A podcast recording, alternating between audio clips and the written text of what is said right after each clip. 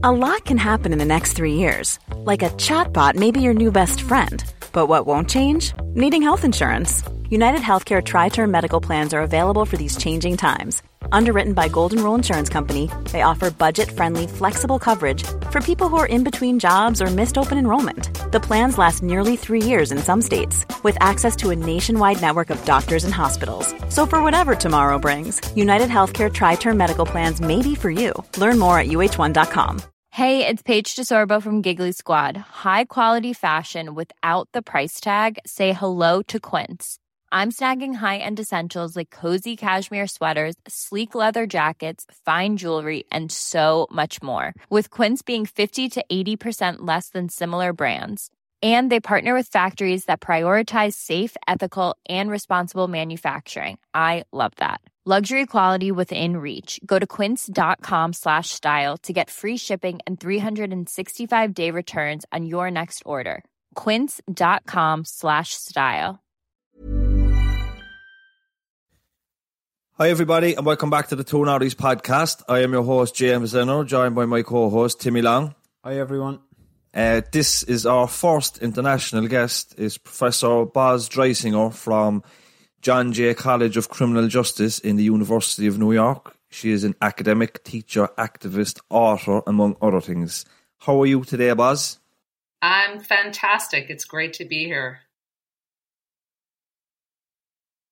Brilliant to have you. Um, I suppose one of the one quick story before we get started, as I was saying off camera, we were drawing up a, a wish list of international speakers, and yourself and Gabor Mate was at the top. First two emails I sent out, and I got two positive replies. So you're first, and we have Gabor Mate on in a couple of weeks. So that was great. So we really appreciate you coming on.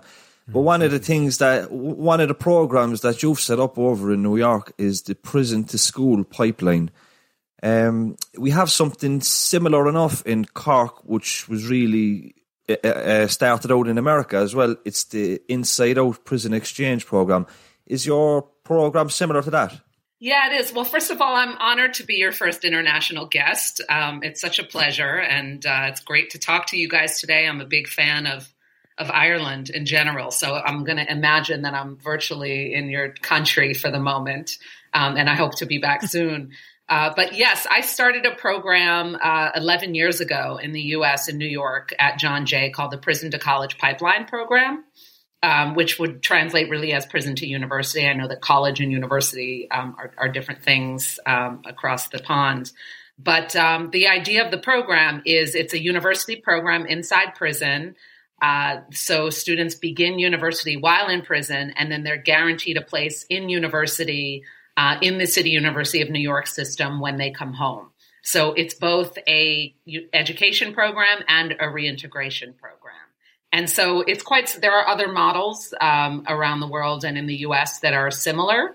Um, I think what makes or what made the prison to college program unique when I first started it was the focus on reintegration, was that it was about um, kind of making the best of both worlds in terms of offering university to, and education to somebody while he or she was inside, but then also kind of making education the centerpiece of somebody's reentry, reintegration back into the world, and all of the things that a campus has to offer um, to somebody coming home from prison, which is actually sort of how I thought of the thing in the first place. I was walking around my campus at John Jay back in the days when we were physically on campus and and I thought to myself, you know, there's so many resources here.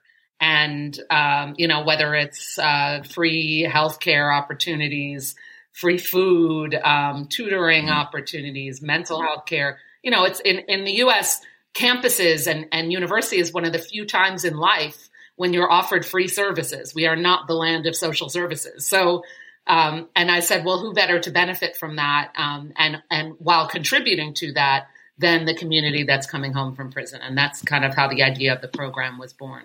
Excellent. And you know, do the prisoners um, when they they have they start the course while in prison, and then when they're freed, they go to the college or university. Is that under some sort of a scholarship, or how is that funded? Yeah, so we cover the um, tuition is covered for the students while they're incarcerated. Um, at this point, well, there's been shifts in funding around the politics of education in prisons in the U.S. Um, so when I launched the program, there was no, um, you were not eligible for what we call financial aid or bursaries while you're in prison. Uh, and since then, the law has shifted uh, somewhat in various stages over the last decade and change. Um, and so now the program is actually federally funded. So you are eligible for um, financial assistance from the government in the same way that you were if you were a student on the outside. Um, and so now we can say that the program is fully funded from, uh, you know, federally funded from start to finish. And so the idea being, of course, that just because you're learning in prison you're doesn't make you a different kind of student from a student who's in the community. If someone in the community is eligible for the financial assistance, then while you're in prison, the same thing applies. And is it is it all um, liberal arts type of courses? It's a full range. Uh, there, you you can get. I mean, we've had students over the years, um, and I should say, you know, it's a program that's constantly in evolution and growing and and shifting and which I think any program, um, any education program has to be, period, let alone an education program in a prison context. Um, but it, you know, students have studied everything from media, law, um, you know, healthcare and, and, um, social sciences, criminal justice. It's really quite the range. Um, in the in while they're in prison, the program was designed such that while they're in prison, they complete their kind of general education requirements, which is something also fairly unique to the U.S. We have a very broad general education. You don't only specialize um, when you're in university, and then when they come out, they kind of focus on what we call your major. Um, so, so, the, and they have all of that stuff under their belt. But the idea of the program is, I mean, I think most people who go to university don't necessarily know what they really want to study yet. So we want to expose them to lots of things yep. and then they can determine, you know, what direction to go in. But, and I also think that a lot of times, um, I've encountered this not just in the US, but in, in college programs, university programs all around the world, that a lot of times incarcerated students think that they want to go into, um, you know, social service professions, counseling, so on and so forth, which is great. But it's often because that's all they've been exposed to, right? As by virtue of being incarcerated. Um, you know, they've seen a ton of social workers and they've had a lot of things foisted on them. So that's their only world. But we want to say that you can be anything. You can be a rocket scientist. You can be, you know, an animator. You can be a filmmaker. You can, whatever it is. So we really support that. Um, how does that work, Baz, around the Garda vetting system in the US then? Say, for example, back here in Ireland, if somebody has been in prison, they're really limited in terms of what job they can have when they when they come out of prison. Um, for example, I I um when I came out of prison, I decided to do a degree. No, I didn't go down the social system. I went down um, a construction route, um, construction management. But back in Ireland, some companies do some form of vetting as well for for for new people coming into their companies, you know. And towards the end of my degree, I was kind of caught up in my head thinking about am I going to be rejected? You know, um, who's going to take me because of my criminal record? I, I wasn't wasn't thinking of all the positive things that I'd done in my life um, to get me where I was. You know, so how does it actually work over in the US? Say, for example, as you said there, you're trying to broaden um, the the amount of courses that people choose instead of just going down the social route how is there some form of system that you have over there that looks at say for people that are coming from prison and have done all these different courses and whatever is there a system to say no do you know what this person has done that in the past nowadays they're they're sober eight nine ten years they've done this in college they've done all these different courses they've seen psychotherapists or psychologists or whatever for a number of years does that help in any way? Yeah, such an important I question. I wish I had better news for you. Um, but mm. it's the same, you know, it's the same in the US as it is from what I'm hearing um, in Ireland and really, frankly, all over the world, which is that there's rampant discrimination, there's rampant barriers uh, against entry into certain professions. It's a never ending battle. And so our attitude, and I guess, you know, in some ways I'm just speaking in part of, there's a large movement here in the US to battle that, what we call, it's, it's come to be known as the ban the box movement. Um, and the box being the box that you have to check on the application, you know, for whether you have a criminal conviction. Um, so whether that's a school application, a job application, whatever it is. And so um, some of the some of the barriers are more formal barriers, like official barriers. Uh, that you cannot, you know, go into such and such profession. Some are more informal, like you just know they're going to do a background check and they're going to prevent you. Um, and so I think our our attitude is the only way to battle that is to just keep on keeping on and to challenge legally those kinds of discriminations at every turn. Um, and what we found is that a lot of the barriers you can still get through the loophole in order to then challenge the large structural, um, you know, the, the, obstacle. And so, for instance, we I have a, a student right now I'm very very close to. Um, he was the, in the first cohort of the program 11 years ago, and he's in law school right now on a full scholarship. In in the U.S., you know, you go to university first and then go to law school, and so there is still a chance. He just got accepted last year, started this year on a full scholarship, which is almost unheard of in, in the US. Uh, law school is quite expensive. And, you know, he went through quite an internal battle over do I pursue this? I really want to do this. He wants to pursue um, defense work. Uh, he wants to be a defender because he didn't get a good public defense, right? Like so many people in the system. And so that's his passion. Um, but he was worried because the fact of the matter is he could go through all of the schooling, all of the qualifications and then um, due to the barriers be denied entry to the profession so um, which is an enormous tragedy of course but our thinking is that there are enough precedents now there's enough support in the community he has enough support in terms of our educational community um, and the movement at large that we feel confident that he's going to be able to do it. And I think the more programs there are like this and the more people getting education, the more people pursuing, you know, challenging barriers, um, the better. But it's not, it's no easy road. I've never been anywhere in the world where it's an easy road. The discrimination, whether it's legalized discrimination or de facto discrimination, still exists. Um, but the bigger the movement grows, the more the resistance grows to that you know and i think also the more exactly. the culture changes in terms of acceptance of people coming home um, and that they're seen in the public light as not you know quote ex-cons and so on much bigger than that that shifts the whole um, dynamic and the culture and and promotes acceptance. Exactly. We have um like one of the points you touched on there was a lot of people that have been through experiences like myself, Timmy, and the people that you work with, they tend to go down the social route in terms of social workers, youth workers, community work, um, working in homeless service, addiction services. We've a criminologist based in Ireland here. He's actually American, Shadd Maruna, and he writes about the wounded healer, you know, and like people, you know, they come out of that hardship with a lot of gratitude and they want to give back, you know, and I think that's maybe why when I was going through my uh, my university degrees and I was reading about that, I could really identify what Shadd was writing about there. But I was listening to you speak on another interview you done on YouTube when I was researching for the show, and you spoke about um, people that have been in prison or that, that are in prison. They make great students because they've been in an intellectual void for so long, um, and the stakes are really high, so they take it really serious. And I remember when I was going through college like I had very first tunnel vision. You know, I got very good grades as Timmy did. You know, we really thrived in the university environment. And people always used to often say, you know, how do you, you know, go through university or college for six or seven years? It's like, what, what's the alternative? You know, the stakes are that high. You're trying to redefine your life, redefine your personality and your character.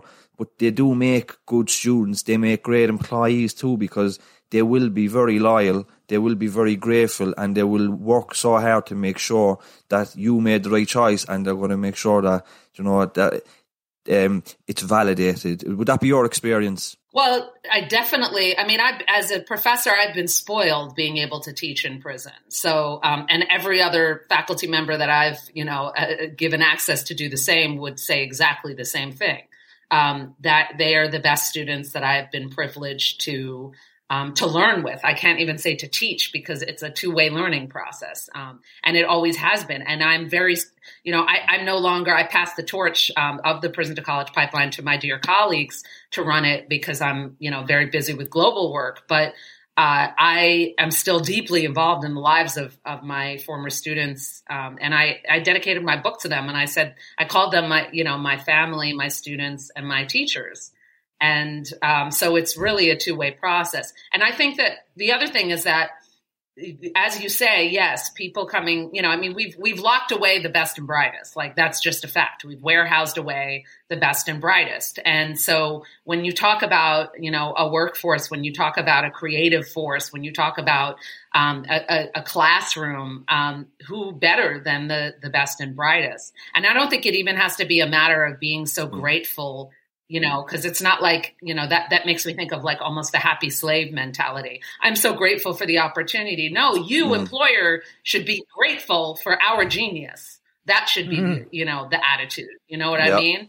Um, and and and the same I, I, the professor i'm grateful for that learning environment um, that has enriched my life as much as it has enriched theirs. How do you deal with issues of um, poor literacy, um, dyslexia, because in my experience in Irish prisons, the rate of literacy would be very low. Level levels of educational attainment would be low to non-existent. Would that be your experience in New York as well? And is it really starting from the basics with those people? Yeah, I mean, I'm I'm not the best person to speak to that because I know you know issues of learning disabilities is not something that I've dealt with a tremendous amount, and I think there were occasions where we faced it in our various classrooms. And I'm going to be the first to admit that I don't think we did a very good job because we um, were so busy sort of holding the program together. Um, but I know it's something that now there's a lot more attention being paid to it. As far as literacy issues, um, that also I, we weren't addressing because in order to get into our program, you had to have attained a certain level of that. Um, and the and one thing in the U.S. that mm. we're actually decent at is giving people pre-university level access to education inside prisons, uh, and to some extent literacy skills. Although I think broadly speaking, it's the thing that's not spoken about. Um, you know, this issue of, of um, literacy. But I think that often, and you bring attention to such an important issue, often these programs are so sort of busy keeping themselves afloat that people will get lost, you know, fall through the cracks as a result of those things. And so I'm glad that now I'm seeing a lot more work being done in that space um, in in terms of uh, learning disabilities and challenges, and uh, and also addressing of literacy. The, my work in literacy has been more uh, in an international context, international prison context, where that is more of an obvious issue of you know really failed school systems, and that's how I see it. This is about failed school systems. You know, I, I think of the um, pro education in prison is about giving people what they were meant to get all along right? We're all guaranteed access mm. to education, allegedly, as citizens of whatever country we live in. And yet we know that's not the case due to race and class and all of these, you know, systemic barriers toward um, education. And so the idea is to give people what they should have gotten in the very first place if we didn't live in such an unequal society. Yeah, you say there that you, you do a lot of international work at the moment. In your experience, is there any consistent feature among prison population in all the countries? I, I know, like in, in the Irish context, again, because that's what we're familiar with the most, it tends to be people in poor neighbourhoods or people in areas where there's high social housing, um, where we have a lot of Irish travel. We've like small percentage of Irish travellers in the population, but a huge percent of them in the prison population. Um, we have a lot of Polish people, Nigerians, you know, ethnic minorities. So if you're looking at the most prejudiced, discriminated, socially excluded groups, that's what makes up the prison population in Ireland. I know from watching documentaries, you know, in America is quite similar. Is that consistent throughout all uh, the countries you visited? Definitely, and I'm glad you brought up that reality in Ireland because often the ignorant American looks over at a place like Ireland and says, Oh, but the prisons are all white there. That's not similar to what we have in the U.S. Um, and without because they don't recognize that whiteness, you know, is is is also um, touches on class and nationality and and opportunity. Um, there's nowhere I haven't been. Everywhere I've been in the world, it's been a matter of a designated other that has been produced for prison cells. Um, so whether that designated other is, of course, in the U.S. this historic and ongoing legacy of African Americans and now um, Latinx, what we call Latinx people, people of uh, Latino, Latina descent being produced for prison cells, but it also applies to the populations you just described, the have nots. So whether it's poor people in parts of the world, um, foreign foreigners like you mentioned, Polish, Eastern European people in a, even a place like Norway, um, whether we're talking about Aboriginal people in Australia, New Zealand, and Canada, whether we're talking about women um, in, you know, particularly countries, say in Southeast Asia, uh, there are targeted populations that have been designated as the other and um, and funneled directly into prison cells. So it operates almost the same way everywhere. And then when we bring capitalism and labor into the mix, you start to understand some to some extent mm-hmm. why that is. But it's also very much just about social control and oppression and saying these people, you know, we need to keep them down. Whoever the these people is in a given cultural context. One thing, one thing that we don't have that America do have or does have is huge prison sentences. Now, I think like you can get big sentences here. You you can't get life means life. You don't get twenty five to life or three strikes or anything like that. When when we're looking at um, American documentaries, which are popular enough in Ireland, you know, you're looking at uh, an eighteen to nineteen year old, he's doing fifteen to twenty years for an armed robbery, or somebody's doing twenty five to life for three three uh, felony charges. Some of the sentences are mind blowing. Um, is that a legacy of privatization of prisons, or is that just is that even in states where there isn't privatization of prisons? Um, great question. It's uh, first and foremost, it's a legacy of America's punitive uh, culture and its obsession with punishment. And I think that you know we are we are a nation that has been grounded on that. Um, if anything, it's also a legacy of slavery, being that uh, incarceration is a direct descendant of slavery. And so, if you can enslave somebody for life, why can't you lock them up for life? Right.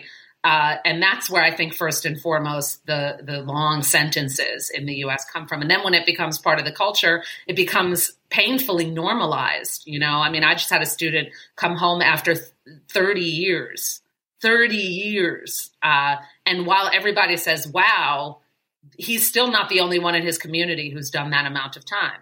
So we have normalized this, you know, this this really vile thing in an incredible way, um, and and and that's enormously distressing.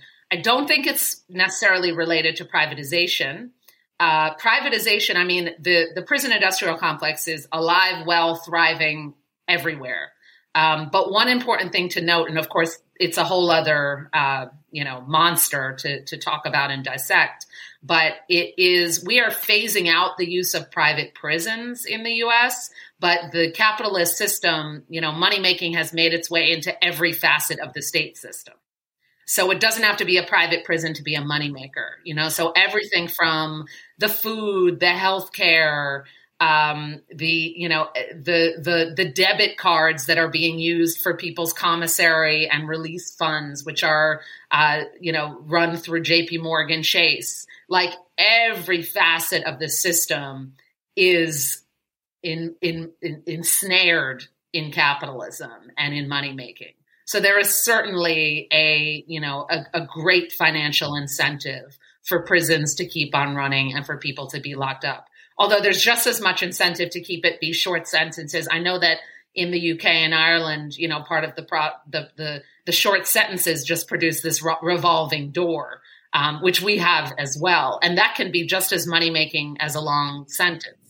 Um, this constant process of arraignments and this and that, and you know, which destroy a person's life as much as thirty years behind bars does. Although you know, it's it's impossible to quantify such a thing, but but you you catch my drift.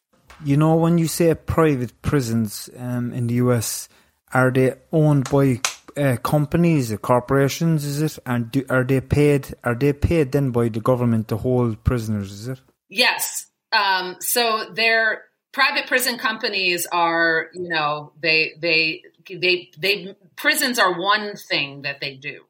Um, but they also may run security. They may run, um, you know, one of the biggest money makers in the industry now are ankle monitoring devices. So they produce those.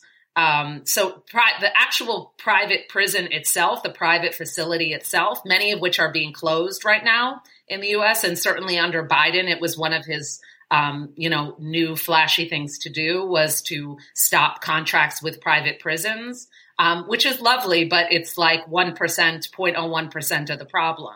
Uh, so it's all of these companies mm. that aren't necessarily even known.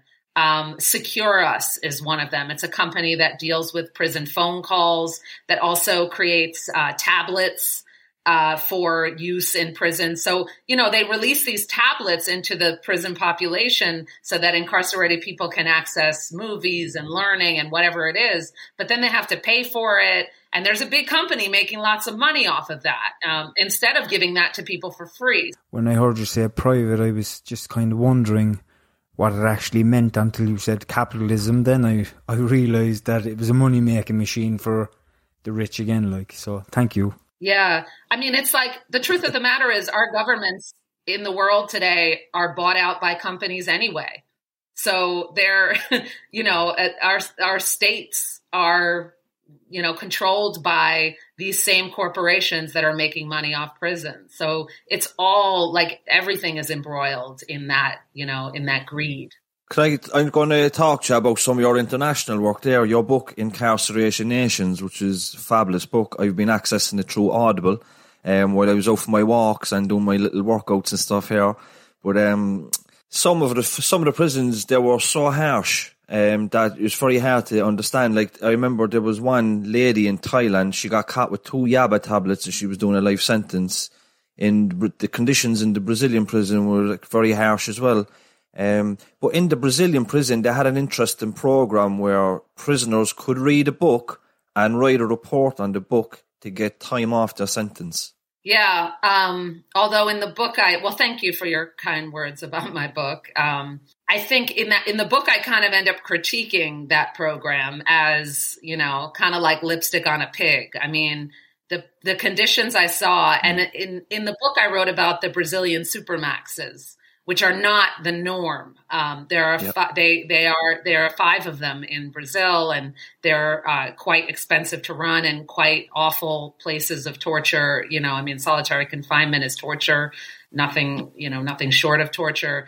And what I saw there was, you know, embodied all of those things. And I think the truth of the matter is, I mainly used that program as an excuse to get into that prison um, because I, and to present to them, oh, I hear you've got this progressive program. So, um, you know, full full disclosure, I kind of knew that the, the the program. I'm allowed to curse on your program, right? Well, I, I knew that it would be bullshit you um, from the get go. Like I, I, you know, so anything that's getting people out of prison even a day earlier, you know, I, I'm in favor of. But that was ultimately just something that they put on to smooth out the other evil things that were happening in that context. Uh, so, and I've seen a lot of that all over the world and, you know, in horrific conditions. I think a lot of times governments uh, and prison systems want to make themselves look better. So they find some little pretty thing that they can, you know, smooth out some little rehabilitation mm. program or whatever it is. And everybody can pat themselves on the back and pretend that they're actually doing the work of correctional services when we know that they're not. I mean, you all know this better, far better than I do. Um, but I saw this all over the world.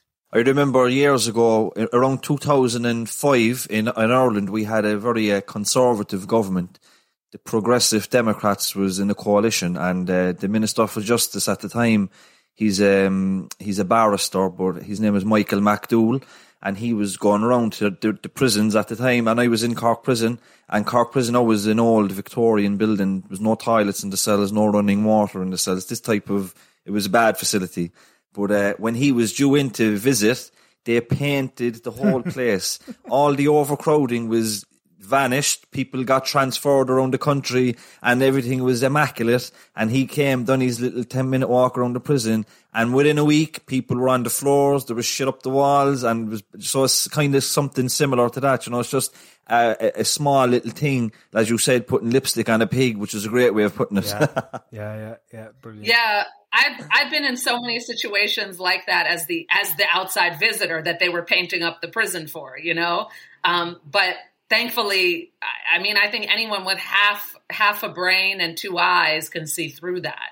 Um, and so I think also when something when a system is that rotten, it's going to stink. You know, no layer of paint is going to cover that up. And I think you know what's I can it, what you said reminded me of a, a, time fairly recently, probably one of the last prisons I was in before the pandemic closed off access was in the Bahamas, and uh, the Bahamas is a country that it's a fairly wealthy country. You know, there is poverty, but it's not you know dramatically widespread. They've got all that offshore banking and so on. Um, and I went into the prison there, and it was truly one of the most shocking sights in my life. I still have nightmares about it. I mean, they really had people in chicken coops and um, you know, people were just screaming out, and it was clear that they had not been let out of that chicken coop like environment in um, in days, and it was so horrifyingly awful. And come to find out that that was a better version of what that normally there's literally shit all over the place, um, you know, and and far worse but it was unfathomable. I mean, if that's the cleaned up version for the visitors, then I, I can't even imagine mm. the the regular one. So, in in your opinion, uh, that was probably one of the worst prisons. What from all the prisons um, that you did visit, what prison stuck out as in a real? Um, they were really looking after their prisoners in a sense that they were educating them. They were helping them with their mental health issues, addiction issues? What country or what prison really showed you that they cared about um, their prisoners in a sense that they wanted them to rehabilitate and get well with their mental health um, and if they had drug problems and if they wanted to educate themselves? Well, I, would say first and foremost the countries that aren't just shipping every, or not even the you know the countries where to some degree they're not just shipping everybody off to prison in the first place. So my what first comes to mind is not prisons; it's alternative to incarceration programs that exists that I've seen in. in so mm-hmm. whether it's the mediation pro, pro, program in Finland, um, the National Restorative Justice Program of Costa Rica uh, or Peru. Both of them have national uh, restorative justice programs for young people. Uh, or programs in the U.S. like Impact Justice and Common Justice that are, you know, focused on keeping, you know, avoiding making prison the true last resort. Um, and then I would say, you know, I, I, guess I'll give the obvious answer, which is in in Scandinavia. I mean, I've been to open prisons in Norway uh, and in Finland and those are very humane, truly correctional environments, uh, scenarios where people are able to remain integrated in the community while still, you know, addressing whatever needs they have and paying whatever amends in the context of a, you know, I hesitate to even call it prison because it's so different from prison as to be worthy of another name.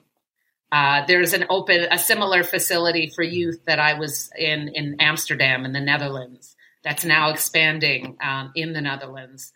So, you know, I think the ones without bars, the ones where there's an open access to the world, to the community, uh, we can't, you know, I, I really do believe that we're going to look back in however many years it takes and say, I cannot believe we ever thought that sticking someone in an old Victorian building that stinks of shit and keeping them there, no matter how much education or programs we get, like, why would you think that warehousing somebody away in any environment that doesn't involve the normal world would actually make somebody come out a better person and make our societies, our communities safer?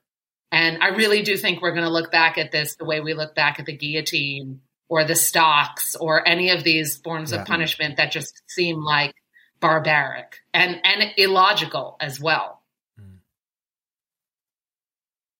because it's it's I suppose prison itself is a relatively recent phenomenon in the history of humankind, you know, and it's people find it very hard to imagine a society where you don't have a prison. It's just something that's accepted. You commit a crime, you go to prison. But that hasn't always been the way. Sure, it hasn't. Would you like to give the people that are watching that maybe just a little brief introduction of the how the prison actually came about?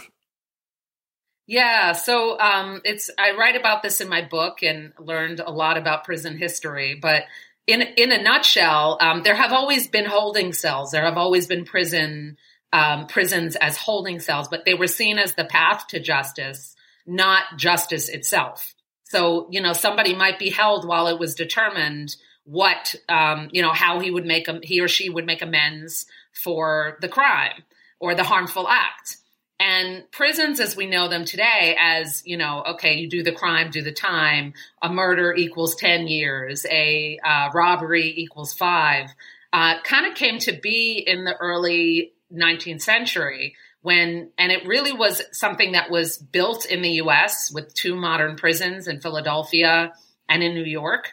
And they were built on European ideas that were circulating around in the so called Age of Reason um, which makes sense because it coincided with the birth of the factory, with the birth of capitalism and industrialism, and this whole idea that you can just, you know, create a factory for human beings that would correct them or fix them, right?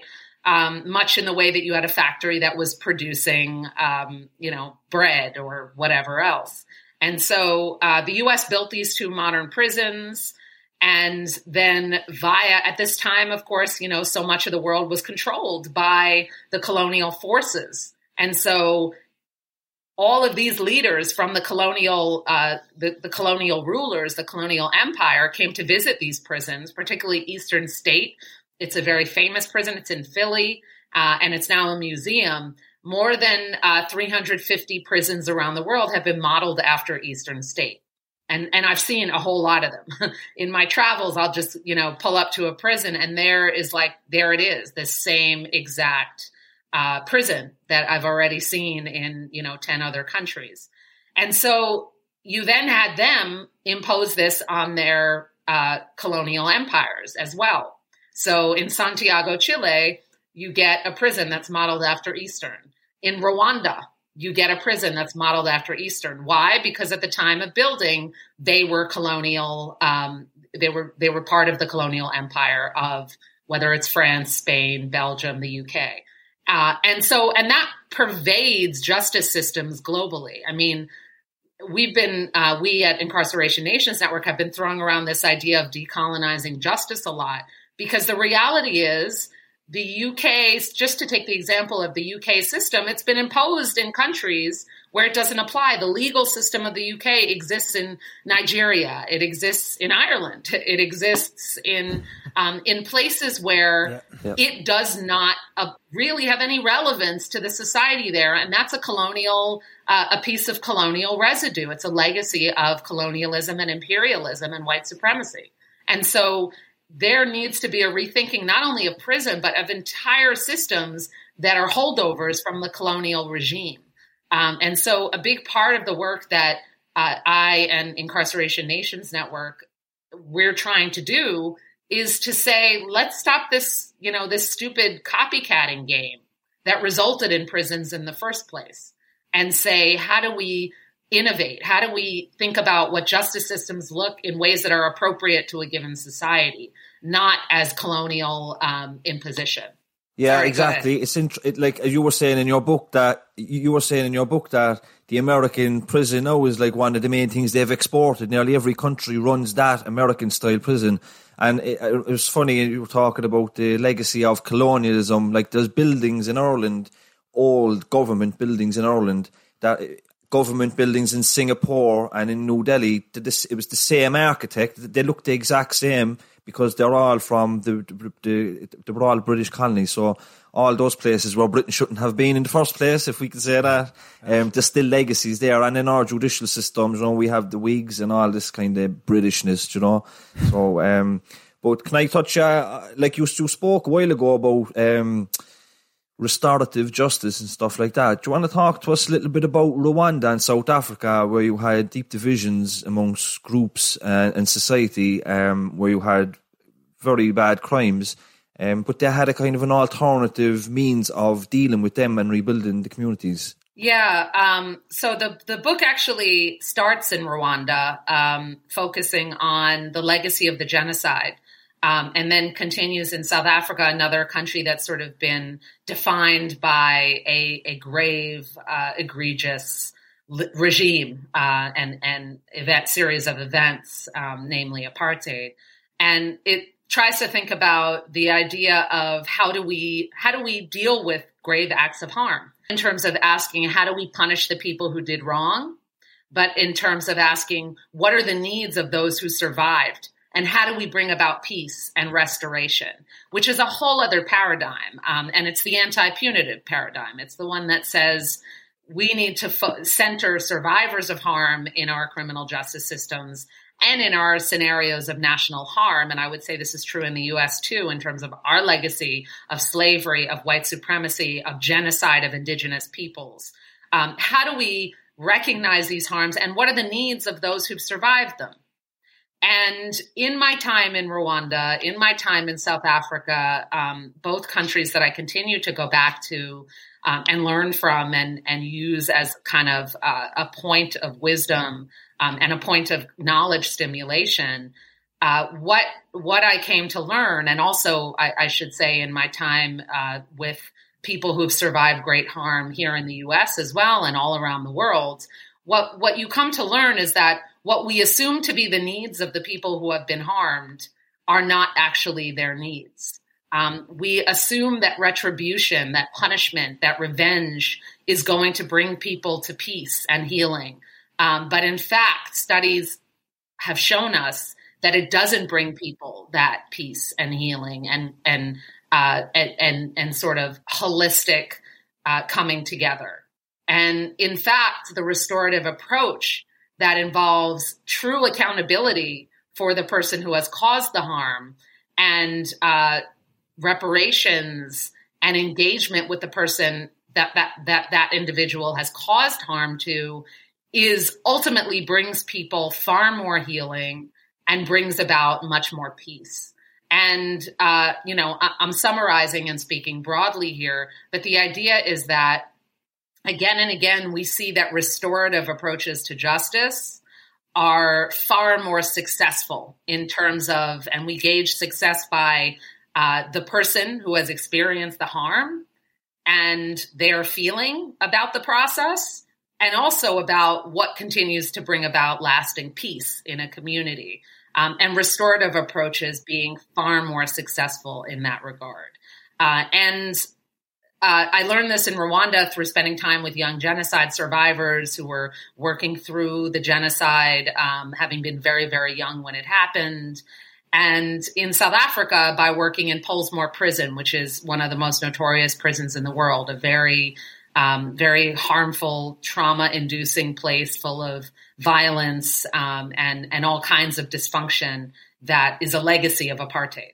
Um, and the other thing that it's important to recognize in that context is again, um, when we talk about second chances, we're forgetting about the fact that huge swaths of the community have not had first chances. And so, whether that's because of race or because of class and, um, you know, or a whole other heap of factors, again, we have to come back to this fact of, you know, the illusion of free will in these contexts when we have designed radically unequal society. We have engineered radically unequal societies all over the world that are going to produce crime inevitably. Um, and so I am a big proponent of the of restorative approaches. It's not the answer, the magic bullet. There is no magic bullet. Justice is about radical experimentation in lots of different kinds of things, including, most importantly, investment in underserved communities that reduces crime in the first place. Um, but but I think that there's enormous power and, and force to uh, successful restorative approaches. One last thing before, and I let you I let you go on. The last points is females in prison in Ireland. Um, I suppose one of the main, a couple of the main differences between the female and the male prison population is, in general, in general terms, when a child is, when there's addiction in the home, the mother is left with the child, and when that mother goes to prison, it brings a lot of shame on the mother. Whereas it's not really like that for the father. If the father leaves home, it's typical. It's it's it's not seen as anything abnormal. But there's a lot of shame comes with the mother. Um, my time working in addiction and homeless services here in my home city is females tend to have gone through a lot of domestic violence, sexual sexual violence. Um, they don't get the visitors in prison like a man would get. Like I've seen it myself, where a man would have the partner, they'd be passing them up um, Nike trainers and tracksuit bottoms and and you know money and for cigarettes and stuff like that. But when she goes to prison, she's on her own. You know, what was your experience of dealing with females in prison in America and around the world? Well, you just summed it up um, because that is the universal story uh, of of women in prison, and women are the fastest rising prison population globally. I mean, when you look at the numbers in some countries, even in the last ten years, um, it's actually mind blowing. A country like Brazil, a country like the U.S., a country like El Salvador, where you're just seeing, you know, explosions in the rates of women in prison um, who are predominantly and overwhelmingly victims of the war on drugs. Uh, I mean, overwhelmingly what you see with women who are incarcerated is that they're incarcerated for being small time players in um, drug trades and and much easier for a government to net uh, than necessarily the big players. And so um, women are overwhelmingly victims of this, you know, ignorant war on drugs. And they're, because of being parents and, and often primary caretakers, as you say, when you incarcerate one woman, you're often directly incarcerating more than, far more than that. Um, and that is certainly true for men as well. I don't discount the importance of males, you know, male parenting. Yep. Um, and so, you know, we have to recognize that the crisis of of incarcerated, uh, you know, children who are incarcerated by proxy, in essence, is an overwhelming crisis around the world. Um, but certainly, what you're seeing with women is an impact on families that is often uh, devastating and irrevocable. And yes, you're right to say that women are often forgotten about. They're not, they don't get the kinds of visits that men get. Um, and they are much more stigmatized, as you say. Uh, that you know, it's almost it's it's kind of normal for the guy to leave the family structure for a while, um, whereas a woman, you know, sometimes, and especially in countries that have certain ideas about gender dynamics, as I mentioned, Southeast Asia. In my book, I write about Thailand um, where you know, I mean, these are countries where the war on drugs is having devastating effects on on the community at large, uh, but particularly on women. And women are stigmatized well after they get home from prison. So it's it's vastly destructive and and again not making us any safer. I mean, I think it's so important to keep pointing that out. We are not just destroying lives for good reason for the greater good. We're destroying lives and we're creating more unsafe communities. Because when you destroy family structures and when you, when you destroy access to opportunities and jobs and you know all of the things that come with the collateral consequences of incarceration you're you're only making us less safe. And so you know it's important to keep pointing out that this isn't only a matter of this is evil and harmful and destructive but it's also just dumb.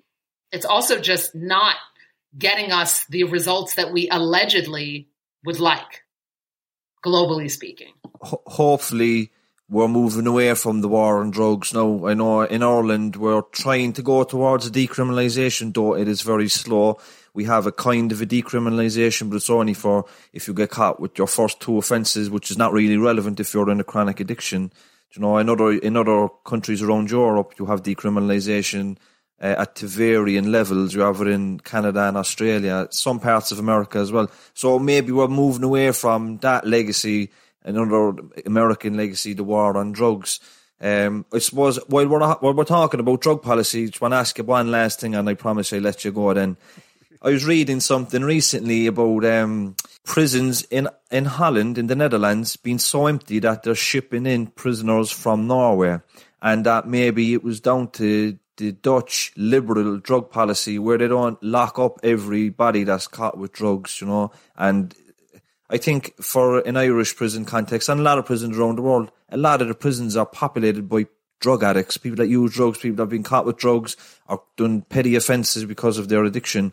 Do you think that a decriminalisation model would do a lot to end mass incarceration or to help people reintegrate back into society by providing maybe a, a health response as opposed to criminal justice? So, yes, um, overwhelmingly, uh, the harm reduction approach is the only rational one, um, and so I'm, a, you know, in favor of, of legalization, not even decriminalization, because I think that's creating a lot of strange gray areas and still plenty of potential for police mm. misconduct and you know all of the problems. Um, so I think the harm reduction approach. I think, though, it's important to point out that it's still varies quite a bit from country to country. And in the US, for instance, while we overwhelmingly have a problem, you know, with with responding to drugs, um, to illegal substances with incarceration, we could let out all those convicted of uh, drug offenses tomorrow, and we'd still have the largest prison population in the world because we have a problem with violence, and um, and that that mm. is a reality that we need to confront. And so I don't want to um, while I think that there are many countries for whom really it's overwhelmingly an issue of just stupid drug policy, uh, there are still also countries that have to address. I mean, the U.S. is a violent nation, and we need to address that legacy of violence, and we need to figure out, you know, how to reckon with it and how to build build lasting peace. And so we can't reduce it to only being a drug issue. Um, it's also a violence issue. It's also a an inequity issue, um, and a racism issue, and a classism issue, and you know, and a sexism issue. And so, until we kind of take on all of those isms, uh, because we also have to look at where does where does where does drug use stem from? You know, what drives people now? And and I am a big believer that one can be a healthy drug user. You know, to to cite Dr. Carl Hart, who's a, who's a friend and a mm. colleague. Um, I, you know, it's perfectly possible to use drugs, um, and and lots of people can use drugs in a perfectly healthy fashion. But when we look at the unhealthy use of it, and we look at levels of trauma around the world, and you know that comes back to all those isms, the racisms, the classisms, the sexisms. So until we're taking on in a systemic way all of the things that we have built in our society that are messed up, that are not allowing people to live well, um, then we're not really going to get anywhere. So we can't just sort of simplify it to this one thing, um, but rather always think about it in the big picture, kind of holistic sense. Exactly, and you make a good point there as well. You know, you talk about restorative justice, education programs, decriminalisation, legalisation none of these are silver bullets and they will be fruitless unless you're addressing general inequality and you know um, as you said the classism sexism racism all these things you know there's no like I was writing in in an article I wrote recently is like drug policy is irrelevant if you're going to still produce all these inequalities. You know, if you still have segregated poor people here and well-to-do people here, um, travellers in this part of the world. You know, if you have all that and these traumas, people are growing up in structural violence and childhood traumas, the drugs are always going to be the coping mechanism in lieu of anything else. So it's a good point. There's no silver bullet and it needs to be, uh, yeah, that's why we, we, we try not make this podcast political because um, you need everybody on board. It can't be a partisan issue. You know, it's something that it has to be cross-party support. You know, because drug users, people that are in prison, they're not other people. They are they are Irish. They are American. We are those people. You know, it's just an extension of our society. And I think that we need to really embrace that and you know just try to help each other Um, and look, we're doing what we can do here. You're doing what you, you, you can do there and abroad. So well done to you. Thanks for coming on the podcast. I really enjoyed it. I could have talked with you for much longer. And please God, we get to meet in person someday. Oh, we will. It's been my pleasure. I'm definitely coming to Ireland, you know, soon as the world opens up again. So I look forward to meeting you guys in person. Thanks for having me. Thank you very much, Excellent. Baz. Thank you. And look, as Joe Biden is president now, there's never been a, a better opportunity for a couple of ex-cons to get into America. I'm saying, I know if you need me to write any letters, just say the word. I'm here. Yeah. excellent, excellent. Great to meet, meet Thanks, you guys. Baz. Keep me Yeah, thanks, posted on everything. Take care. Okay. Excellent. Bye-bye. Bye, God bye, bye. bless. Bye-bye. Bye-bye. Planning for your next trip? Elevate your travel style with Quince. Quince has all the jet setting essentials you'll want for your next getaway, like European linen, premium luggage options, buttery soft Italian leather bags, and so much more. And is all priced at 50 to 80% less than similar brands. Plus, Quince only works with factories that use safe and ethical manufacturing practices. Pack your bags with high-quality essentials you'll be wearing for vacations to come with Quince. Go to quince.com slash pack for free shipping and 365-day returns. Imagine the softest sheets you've ever felt. Now imagine them getting even softer over time. That's what you'll feel with Boll and Branch's organic cotton sheets. In a recent customer survey, 96% replied that Boll and Branch sheets get softer with every wash. Start getting your best night's sleep in these sheets that get softer and softer for years to come. Try their sheets with a 30-night guarantee. Plus, get 15% off your first order at bollandbranch.com. Code BUTTERY. Exclusions apply. See site for details.